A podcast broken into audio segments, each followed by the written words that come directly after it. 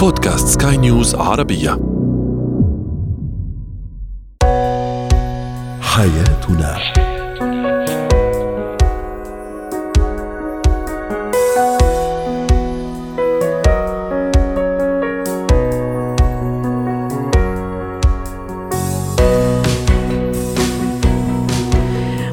الكرام أهلا بكم معنا إلى حياتنا. فضاؤكم اليومي الذي يعنى بشؤون الأسرة وباقي الشؤون الحياتية الأخرى والذي يمكنكم الاستماع إليه عبر منصة سكاي نيوز عربيه dot com slash podcast وباقي منصات سكاي نيوز العربيه الأخرى.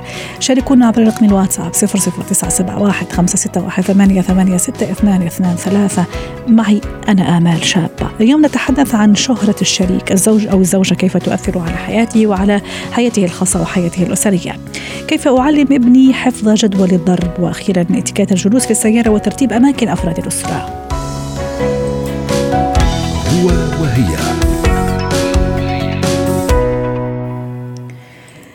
زوجي شخصية مشهورة أو زوجتي أيضا شخصية مشهورة. كيف يؤثر هذا على العلاقة بين الطرفين على الأسرة على الحياة الخاصة وحقيقة على الحياة الأسرية؟ للحديث عن هذا الموضوع رحبوا معي بإكرام خليل الاستشارية النفسية والأسرية ضيفتي العزيزة من القاهرة. أهلا وسهلا بك دكتورة إكرام.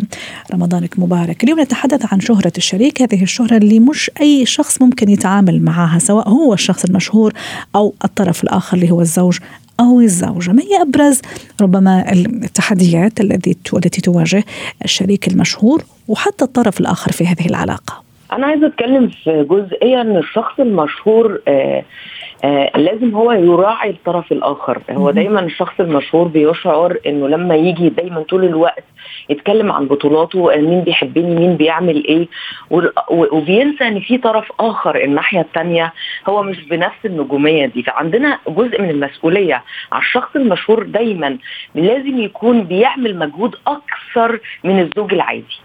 إنه إزاي وسط المجتمع بيتكلم عنها مش يبقى واخد طول الوقت إحنا في قاعدة هي هو النجم وهي مش موجودة. يقول لهم يا جماعة أنا عايزة أقول لكم حاجة أنتوا عارفين أنا ناجح ناجح ليه؟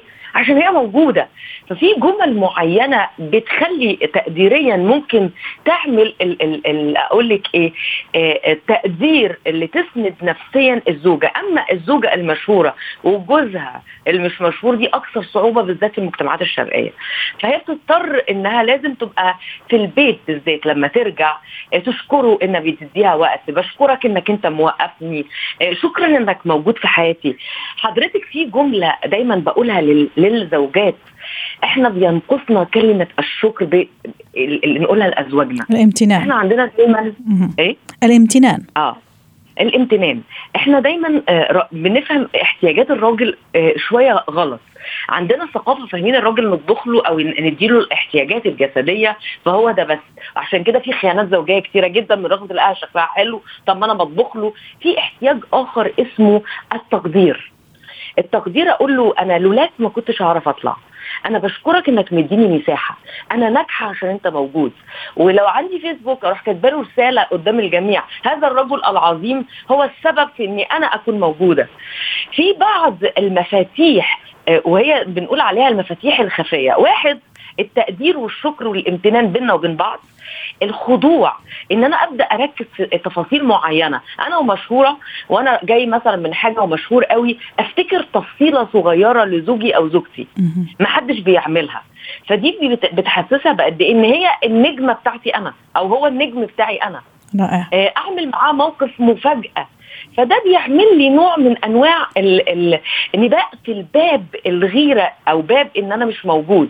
لكن بعض الناس أنا مشهور أنا كده أنت لازم تستحمليني. ده صعب جدا عزيزتي أستاذة طيب. طيب أستاذة إكرام حتى كمان يعني أكيد أنا لما أكون نجمة أو أكون نجمة علاقتي مع خلينا نقول مثلا المعجبين مع الأشخاص غير العلاقة مع الطرف الآخر اللي هو الشريك اللي هو أقرب الأشخاص لإلي أو الشريكة اللي أقرب الأشخاص لإلي.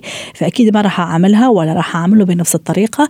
أنا نجم إيه أو أنا نجمة لكن في البيت لا أنا زوجة أو أنا زوج لي يعني مسؤولياتي لواجباتي ولحقوقي أيضا. صح. لازم في أنا دايما بقول جملة غريبة قوي الجملة دي ساعات بيقولوا انت غريبة قوي. أنا دايما بحب إن الأزواج يعملوا حاجة اسمها دستور الجواز. دايما كلمة دستور يعني أنا مش بمشي بورقة وقلم بس أنا بحط دستور ليا أنا.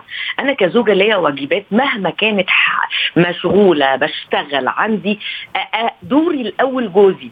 يعني ما تزعليش مني أنا مهما أنا مثلا فنانة أنا شغالة في وزارة شغالة مش لكن أنا حاسة إن جوزي محتاجني النهارده فهو دستور الحب اللي بيني وبينه بيقول لي إن هو ده الأول.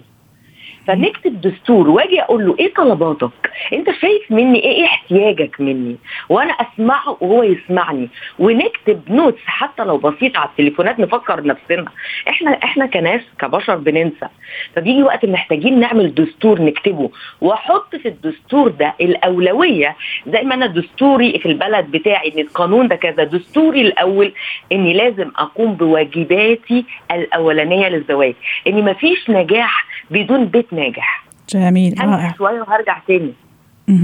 أستاذة إكرام ال social media وسائل التواصل الاجتماعي اللي كمان يعني صاروا المشاهير يعني عليها بشكل كبير وبشكل كثيف وبشكل تقريبا شبه يومي. أه، ساهمت إيجابا أو سلبا في هذا الموضوع؟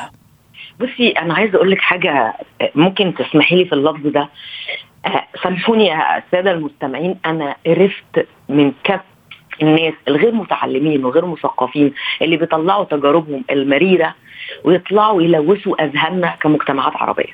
واحدة تطلع بتقلل من المرأة واحدة تانية تطلع تقول لها جوزك مش مهم. واحد تاني في في عدم توازن.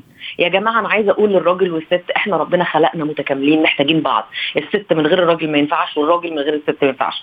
إحنا خلقنا متكاملين. ما ينفعش العين تقول للمناخير أنت ليه أحسن مني وأنت أقل؟ المشكلة دلوقتي بقول للمستمعين أرجوكم أرجوكم استمعوا إلى المتعلمين إلى الدكاترة المثقفين اللي واخدين شهايد. مش مذيعة أنا أنا مش أنا بحترم كل المذيعين بحترم كل الناس الموجودين على الساحة. لكن مش كل شخص عنده تجربة أو عنده طفولة مشوهة. نتيجة باباه كان مشوه أو زوجة يطلع على ال social media sorry في اللفظ نعم. سامحيني يرجع في أذهاننا. يعمل تلويث ذهني. النهارده بقول التراث اللي ربنا خلقه ليا أنا كست ان اخضع واحترم الراجل. والراجل الرب ربنا خلق تراث ان الراجل يحترم امرأته ويحبها. الحب والاحترام اللي بين الاثنين مفيش حاجة اسمها لو مش عاجبك يلا ده خراب بيوت. إحنا العلاقة لازم نشتغل ونتعب انت عشان حضرتك تاكلي وتشربي لازم تشتغلي وتشتغلي 8 ساعات وتتحركي. الجواز كده محتاج مجهود محتاج تضحية محتاج بذل صحيح. ويحتاج متابعة. محتاج ما فيش حاجة اسمها ضايقت يلا مع السلامة. مين صحيح. قال كده؟ يعني أي كتب سماوية قال كده. صحيح جميل جدا. والفكرة يعني موضوعنا اليوم اللي هو الشهرة يعني إذا عرفنا فعلا نستخدم هذا الشهرة بشكل إيجابي أكيد ما راح تأثر على علاقتنا مع الطرف الآخر. شكرا لك اكرام خليل استشاريه نفسيه ضيفتي العزيزة والأسرية ضيفتي العزيزة من القاهرة. زينة الحياة. اليوم نتحدث عن موضوع غاية في الأهمية بالنسبة للآباء والأمهات وحتى أيضا المدرسين والمعلمين. يتعلق الأمر بتحفيظ الطفل جدول الضرب. هل في طريقة بسيطة مبسطة؟ يقدر من خلالها طفل يتعلم جدول الضرب من غير ما يتعب ومن غير ما حتى يكره هذا الموضوع أصلا لأنه متى ما كره الموضوع أكيد ما راح يستوعبه بشكل صحيح وبشكل سريع. رحبوا معي بريم صابوني الاستشارية النفسية والتربوية ضيفتي العزيزة أهلا وسهلا بك أستاذة ريم ضيفتي من القاهرة. أكيد جدول الضرب هذا شيء مهم وضروري ولا مناص منه في التعليم وفي مادة الرياضيات. في الحقيقة يعني راح يحتاجه الطفل مستقبلا.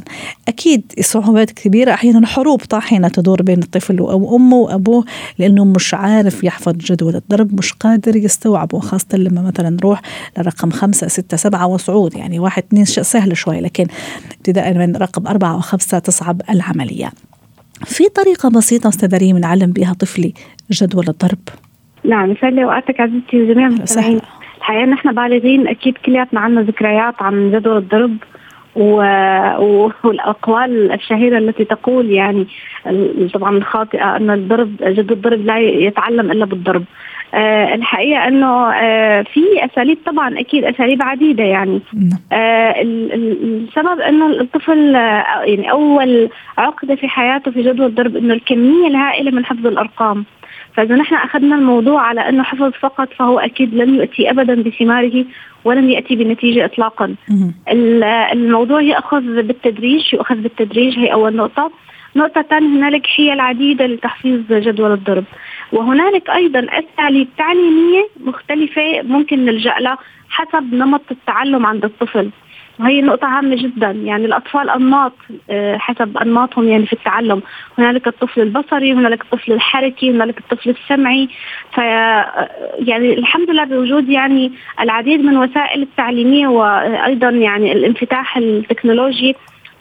باستطاعتنا نحن أن نعمل بحث وأعرف أنا شو نمط ابني وبعدين آه، ألجأ إلى استخدام هذه الوسائل لحتى تساعده. يعني على سبيل المثال الطفل السمعي يمكن يحفظ جدول ضرب عن طريق أغنية أه. لأنه هو أصلا يعتمد على حاسه السمع.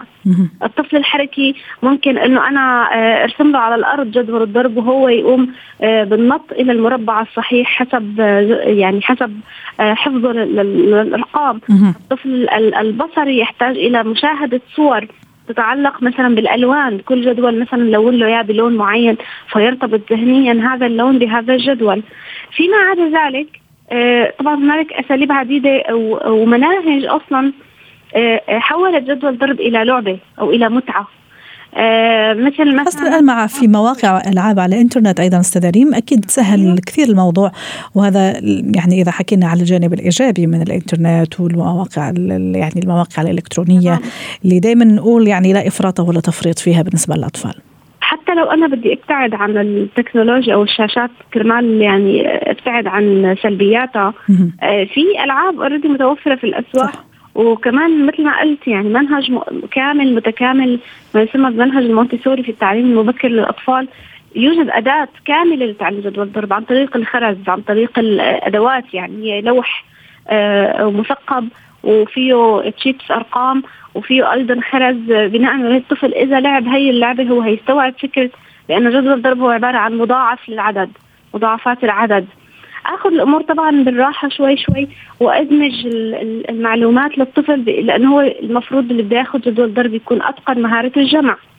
فاتقن مهارة الجمع وكمان في, في نقطة كثير مهمة أستاذ ريم سامحيني. أكون كمان متأكدة أنه طفلي ما عنده صعوبات تعلم عسر قراءة عسر كتابة عسر رياضيات. يعني هذه كثير مهمة أيضا. أستبعد الأشياء الطبيه إذا صح التعبير ما عندوش مشكلة مثلا في الجهاز العصبي تبعه. فهذه أتصور كثير مهمة حتى يكون أيضا جاهز لاستيعاب جدول الضرب. نعم نحن إذا كنا عم نقول إنه الطفل عادي ممكن يواجه صعوبات في تعلم جدول الضرب فما بالك بأطفال الصعوبات أصلا أطفال صعوبات الرياضيات. هناك نوع معين أصلا من هذه الصعوبات تتعلق بمادة الرياضيات أساسا. ف... فلازم لازم ألجأ لوسائل قولا واحدا ولازم ألجأ للتعليم الحسي التعليم الذي آه، آه، يتدرج في المفاهيم من المحسوس الملموس إلى المجرد الرمزي. وارقام مجرده رمزية أصلا. فيعني من الصعب على طفل صعوبات التعلم أن يستوعب هذا الكم الهائل من الأرقام.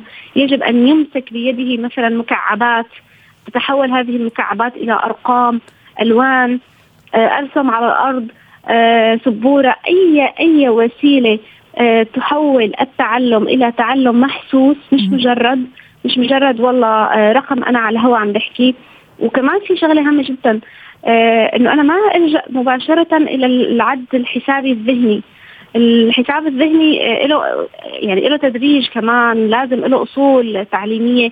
ما بيصير انه أنا على طول أنا يعني أحرج الطفل وأشعره بالأحباط. انه لا تقعد على على صوابعك مثلا. أو لا تمسك ورقة وقلم لا احسبها ذهنيا. لا لا لا.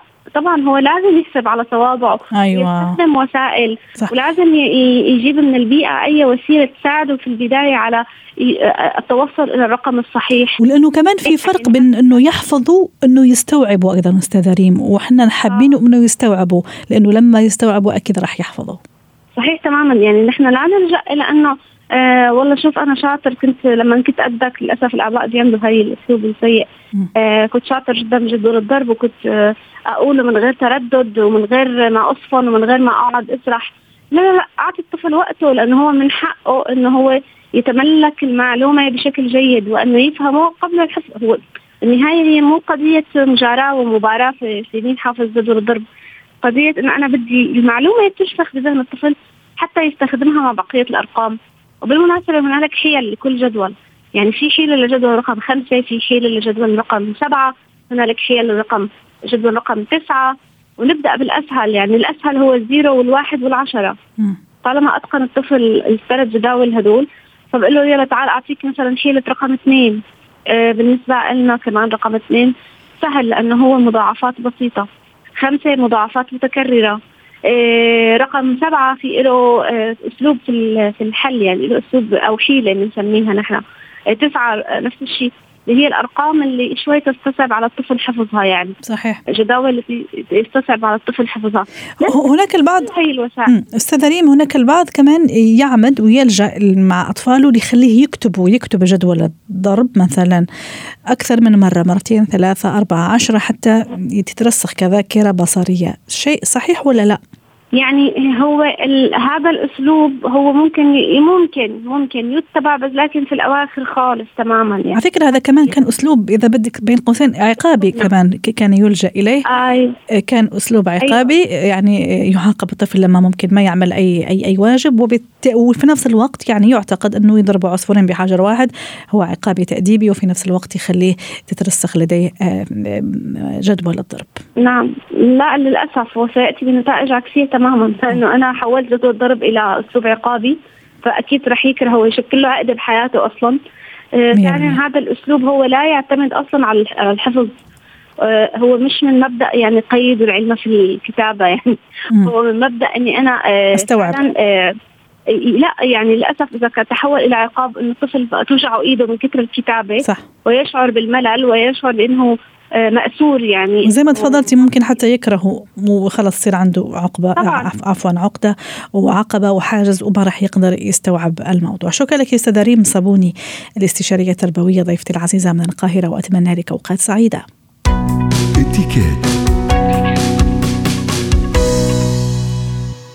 اتيكيت الجلوس في السيارة ترتيب الأماكن أيضا أفراد الأسرة في السيارة. كيف ذلك؟ رحبوا معي بمارلين سلهب خبيرة الإتيكيت ضيفتي من بيروت. أهلا وسهلا بالأستاذة مارلين. دائما نقول الإتيكيت يدخل في صلب حياتنا اليومية تقريبا في كل شردة وواردة اليوم حديث عن إتيكيت ترتيب أماكن أفراد الأسرة في السيارة. ممكن أحيانا يعني يعني وقعنا في هيك مواقف وما نعرف نتصرف خاصة إذا معنا شخص كبير مثلا شخص مقرب جدا.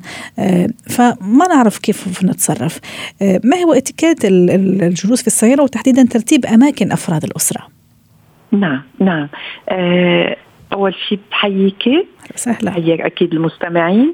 ما في شك إنه بكل شيء في اتيكيت مثل ما حضرتك قلتي وكمان بنقطع بعض الاوقات بظروف آه، هيك ما بنعرف مين بدنا نحط قدام مين بدنا نقعد ورا. أساس المنصب أحيانا مكانة اجتماعية العمر الجنس. نعم. خلينا نسهل الأمور م. ونقول أول شيء إنه بدنا ناخذ المقود السيارة هو اللي بيكون الأساس okay؟ يعني direction إذا كان هالشيء على الشمال بيكون دغري المقعد اليمين هو الأهم. هيدي بأسهل طريقة. يعني أم إذا كان على حسب البلدان في أي. آه، أوقات بيكون direction على الشمال على اليمين. اليمين نعم. ليه؟ بس هيك واحد ياخذها بعين الاعتبار لأنه بقدر أنا أبرم إذا اضطريت أقدر أحكي مع اللي هو آه معاكس لل direction واضح. okay. جميل. okay. so, أول شغلة بدي أنا أعرفها إنه أنا إذا سايقه السيارة وأنا مثلا إنسان متزوج مدامتي اللي حتكون على يميني. نحن عم نحكي هون بالشرق الأوسط منسوق يعني direction بيكون موجود على الشمال. so مدامتي بتكون على يميني. إذا أنا كنت سايقة كزوجة كمان زوجي على يميني؟ نعم. نعم ذات الشيء إن كنت أنا سايقة أم زوجي يعتبر نحن بنحكي عن الأماكن يعني مش على الشخص اللي سايق السيارة طيب. إذا كانت مدامتي سايقة donc الزوج بيكون قاعد على ميلك اليمين جميل. هلأ إذا في أولاد ليش أوقات كتير بيقولوا إنه الأفضل نحط الشاب مثلا الكبير على ميلك اليمين م. في أبحاث بتقول لا الأفضل الصغير لأنه آه لحظة خليني أكمل بس لك الفكرة الأساسية. تفضلي. بس بس الوقت عم يداهمنا. تفضلي. نعم اليمين هو أهم شيء. إذا في سائق كمان صاحب السيارة بده يقعد على ميلة اليمين ورا. أوكي؟ هلأ بترجع مثل ما حضرتك قلتي إذا عندي أنا ضيف وبدي أنا آه، أكيد أعطيه المقعد الأساسي. إذا كان أكبر مني بالعمر. إذا كانت حماتي إذا كان حدا مقرب لإلي أكيد أنا كزوجي بدي أعطي مكاني لحماتي لأمه لزوجي لأمي. دائما الشخص المهم أكبر سنا بدنا نعطيه المحل تبعنا. هيدي أسهل الأمور. هون في أوقات بيسألوا إذا كانت حماتي موجودة معي وعمي موجود معي أيوة. يعني الحما رجل أكيد بياخذ الرجل المقعد جنب ابنه وأنا اللي بصير قاعدة ورا زوجي. هلا. طيب إذا كنت أنا سيئة. إذا كنت أنا كزوجة سيئة. إذا كنت معلي إذا أنا سيئة أكيد بدي لا يعني هون مين راح يقعد؟ الزوج ولا الحما؟ الحما. الحما. الحما الحما. هو يجلس مع والدته ورا ليكي إذا الرجال كبير بالعمر بده مساحة أكثر لاجريه بدك تحطي شخص تريحيه. يعني فريمون بده يكون في بس أسلوب احترام للعمر. ولا أكيد مش بس للقربة. يعني إذا مرت عمي بتتضايق أم مثلا يمكن بتنزعج تقعد ورا بدي حطها قدام شئنا ام ابينا بس إذا بدي أحكي بروتوكول بروتوكول الرجال اللي بيقعد قدام لأنه يعتبر دائما إنه الرجال أكبر من السيدة لما بيتزوجوا. okay؟ طيب. هلأ إذا أنا وأصحاب باختصار. قاعدين مع أصحاب وطالعين كوبلات من الأفضل إنه زوجي بيقعد شب حده باردون يعني صديقه والستات بيقعدوا ورا ليدردشوا سوا. أهم نقطة قبل ما يخلص الوقت الولد. لما بيقعد الولد بالسيارة من الأفضل الأم تكون حطته ورا أكيد بالكرسي تبعه بس كمان قريب لميلة اليمين لإذا احتاجت تعطيه شيء تقدر تبرم بسرعة وإذا احتاجت تحكي معه كمان تقدر تحكي معه بشكل ما تتضايق ما بيكون وراها بيكون على يمينها. واضح. شكرا لك مدام سلهى سعدتيني اليوم بهذا اللقاء ضيفتي العزيزة من بيروت.